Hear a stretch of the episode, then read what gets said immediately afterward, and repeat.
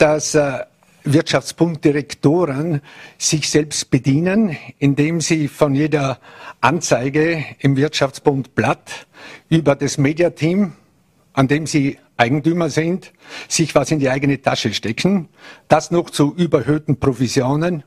Mir hat man gesagt 30 Prozent, üblich sind 15. In Wien, wo die Konkurrenz der Medienunternehmen größer ist, nur 5 Prozent. Also hier äh, haben wir es nicht mehr mit Moral, mit Ethik zu tun. Wirtschaftsbund ist eine Teilorganisation der ÖVP. Das war Christoph Hinterecker, der ehemalige Spartenobmann Industrie der Vorarlberger Wirtschaftskammer, angesprochen auf den Wirtschaftsbundskandal in einem Voller-T-Interview. Mittlerweile ist es nicht mehr nur eine moralische Angelegenheit, sondern bewegt sich durchaus in einem strafrechtlichen Rahmen. Mehr dazu im Wochenüberblick. Liebe Hörerinnen und Hörer, Thomas Nasswetter begrüßt Sie zur 15. Ausgabe von Das Zackerl. Mir ist wichtig, sehr geehrte Damen und Herren. Die Situation ist sehr, sehr ernst. Die Zahlen steigen immer höher. Stark.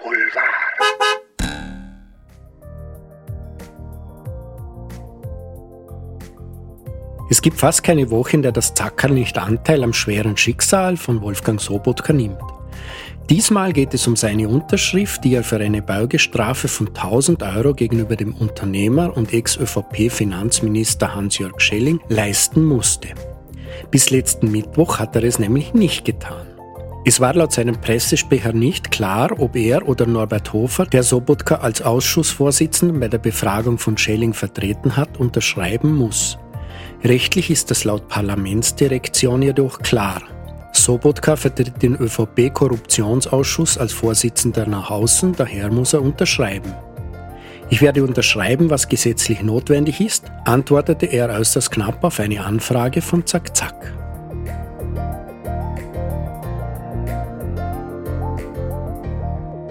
In der Vorarlberger ÖVP ächzt es im Gebälk.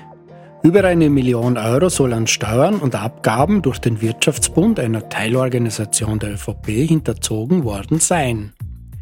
Das wurde diese Woche bekannt.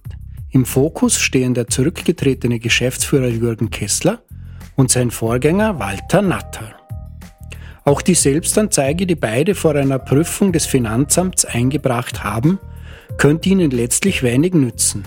Das Finanzamt soll nämlich schon vorher über den Umsatz von 4,5 Millionen Euro, für den keine Mehrwertsteuer abgeführt worden sein soll, und einen Gewinn von 1,45 Millionen Euro, für den keine Körperschaftssteuer bezahlt worden sein soll, informiert gewesen sein. Das schreibt der Standard in einem Artikel.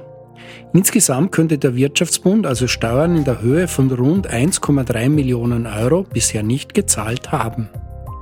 Vieles von diesem Geld soll laut Finanz an die ÖVP geflossen sein. Viel mehr als die ÖVP bisher offiziell bestätigt hat.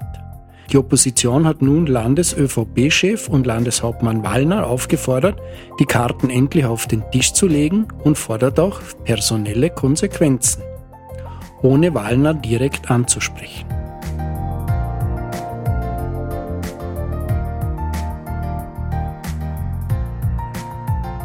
Das Gesundheitsministerium hat am Dienstag 3412 Corona-Todesfälle nachgemeldet. Die Anzahl der behördlich bestätigten Covid-Toten seit Pandemiebeginn steigt somit um 21 Prozent. Der scheinbare Anstieg der Covid-19-Todesfallzahlen kommt durch einen Datenabgleich zwischen der Todesursachenstatistik der Statistik Austria und, und dem epidemiologischen Meldesystem zustande, hieß es in einer Mitteilung des Ministeriums. Mit der Nachmeldung stieg die Zahl der Infizierten, die seit Pandemiebeginn vor mehr als zwei Jahren gestorben sind, auf nunmehr bereits 19.851 an. Tratsch und Klatsch. Tratsch i Klatsch. Mit Stefanie Marek. Im Untersuchungsausschuss war am Mittwoch Clemens Wolfgang Niedrist geladen. Der war damals unter Blümel Kabinettschef im Finanzministerium. Und ähm, dem kam auch eine Rolle bei dieser berühmten Hausdurchsuchung äh, zu. Speziell bei dem Part, an dem Blümels Laptop spazieren ging. Es war ja so, dass es relativ viele Schmähs darüber gab, dass äh, seine Partnerin da mit dem Laptop im Kinderwagen spazieren gefahren ist. Generell war der Erkenntnisgewinn von Niedrists Befragung nicht besonders hoch. Er hat sich sehr oft entschlagen. Allerdings ähm, brachte er dann doch einen Schmankerl zutage, was diesen Laptop anging. Er erzählte nämlich durchaus mit einem Schmunzeln, dass er jetzt alle österreichischen Karikaturisten enttäuschen werde. Aber die Freundin von Blümel hatte tatsächlich keinen Kinderwagen dabei, als sie mit dem Laptop unterwegs war, sondern der Laptop war in einer Wickeltasche und sie habe ihn angeblich am Vorabend vergessen herauszunehmen.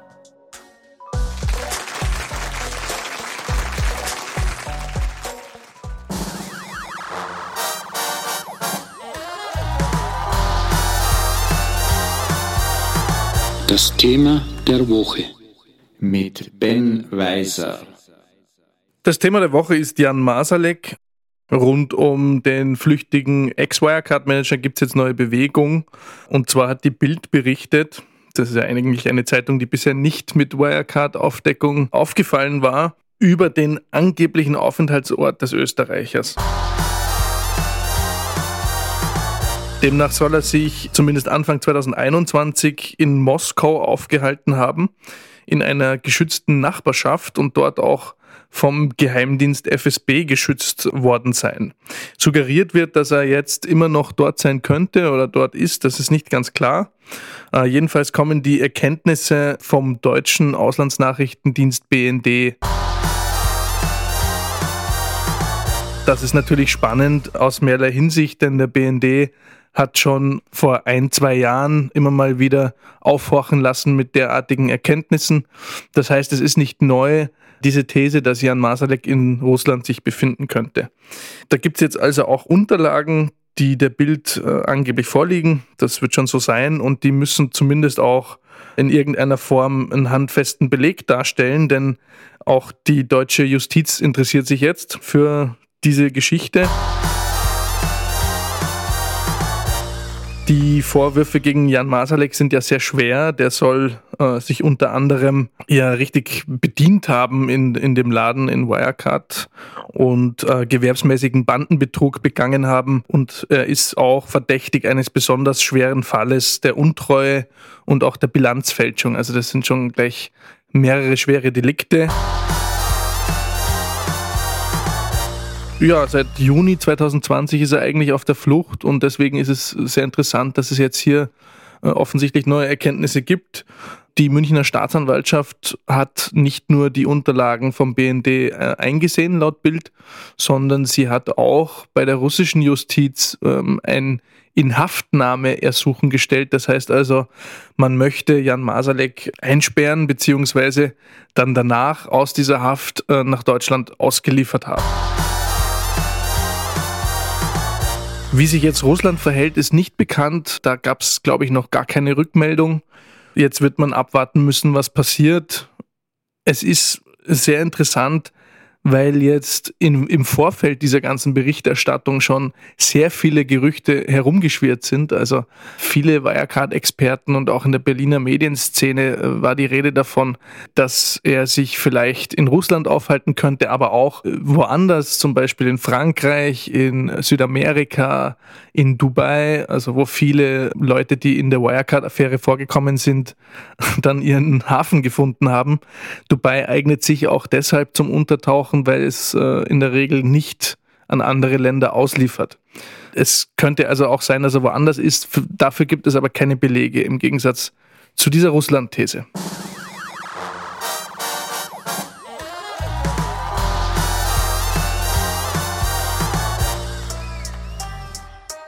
Das Herzl der Woche. Mit Markus Steuer. Xavier Naidu. Xavier Naidu. Das Herz der Woche ist diese Woche der deutsche Sänger Xavier Naidu. Der Söhne Mannheims Frontmann hat am Dienstagabend auf seinem YouTube-Kanal völlig überraschend ein Entschuldigungsvideo hochgeladen, was vor allem in der sogenannten Querdenker-Szene hohe Wellen geschlagen hat.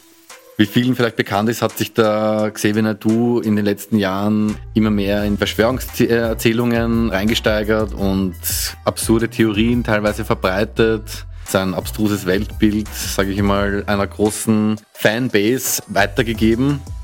Und jetzt am Dienstagabend völlig überraschend rudert der Naidu zurück und sagt halt, dass er sich da verrannt hat, dass er sich von allen möglichen Aussagen distanzieren möchte.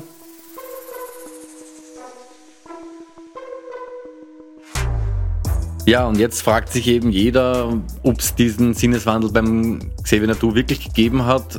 Viele sagen, ja, das ist einfach nur Show.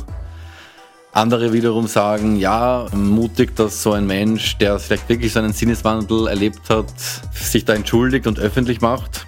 Enttäuschung herrscht halt in der Querdenker-Szene, die halt jetzt sagen, dass er von irgendwelchen Staatsanwälten gekauft wurde, dass ein Deal eingefehlt wurde, dass er gar gezwungen wurde, da solche Aussagen zu treffen.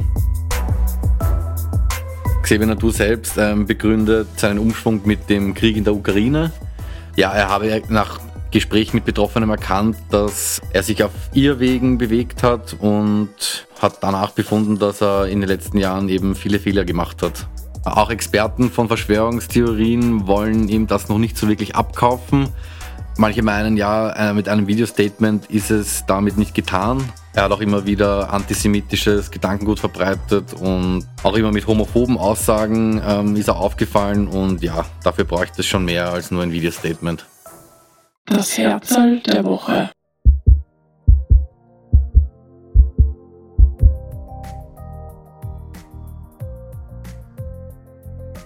Werfen wir noch einen Blick in die unendlichen Weiten des Weltalls.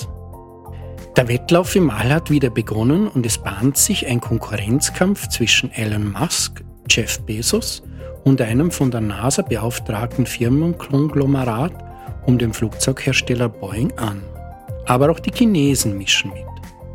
Es geht darum, nicht mehr nur kleine und maximal gefaltete Raumfahrzeuge ins All zu bringen, sondern jetzt geht es um 100 Tonnen auf einmal zum Mars zu schicken. Während die NASA mit ihrem Space Launch System, kurz SLS genannt, eine moderne Variante der Saturn V Mondrakete bauen, gehen die Pläne von Elon Musk, dem Tesla-Chef, deutlich weiter. Musk baut mit seinem Starship eine in der Umlaufbahn betankbare Rakete, der damit auch größere Lasten von mehr als einer Tonne direkt in den interstellaren Raum befördern kann oder eben 100 Tonnen zum Mars. Das System benutzt wiederverwertbare Raketen. Jeff Bezos, der Amazon-Chef, plant ähnliches wie Musk. Und auch die Chinesen haben erkannt, dass sich das Sonnensystem gut für Machtspiele und Machtdemonstrationen eignet. Und wer jetzt nach Russland fragt, der wird enttäuscht werden. Russland hat sich schon länger, wenn auch inoffiziell, vom neuen Rennen zum Mond und Mars verabschiedet und mit dem Einmarsch in der Ukraine sein No-Show-Weltraumschicksal besiegelt auch wenn Putin das Gegenteil behauptet. Vom Konzept her sind die russischen Raumfahrzeuge aus den späten 1950er Jahren oder umgebaute Interkontinentalraketen aus den 1970er Jahren. Der Anschluss an moderne Raketensysteme wurde von Russland schon vor 20 Jahren verloren. In fünf Jahren wird Russland in der modernen Raumfahrt keine Rolle mehr spielen, dafür aber China umso mehr.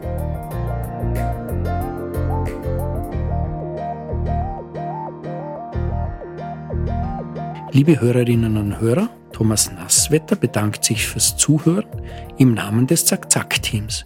Ich wünsche Ihnen eine schöne kommende Woche, machen Sie es gut und bleiben Sie uns gewogen. Das Zackerl. Mir ist wichtig, sehr geehrte Damen und Herren. Die Situation ist sehr ernst, die Zahlen steigen immer höher.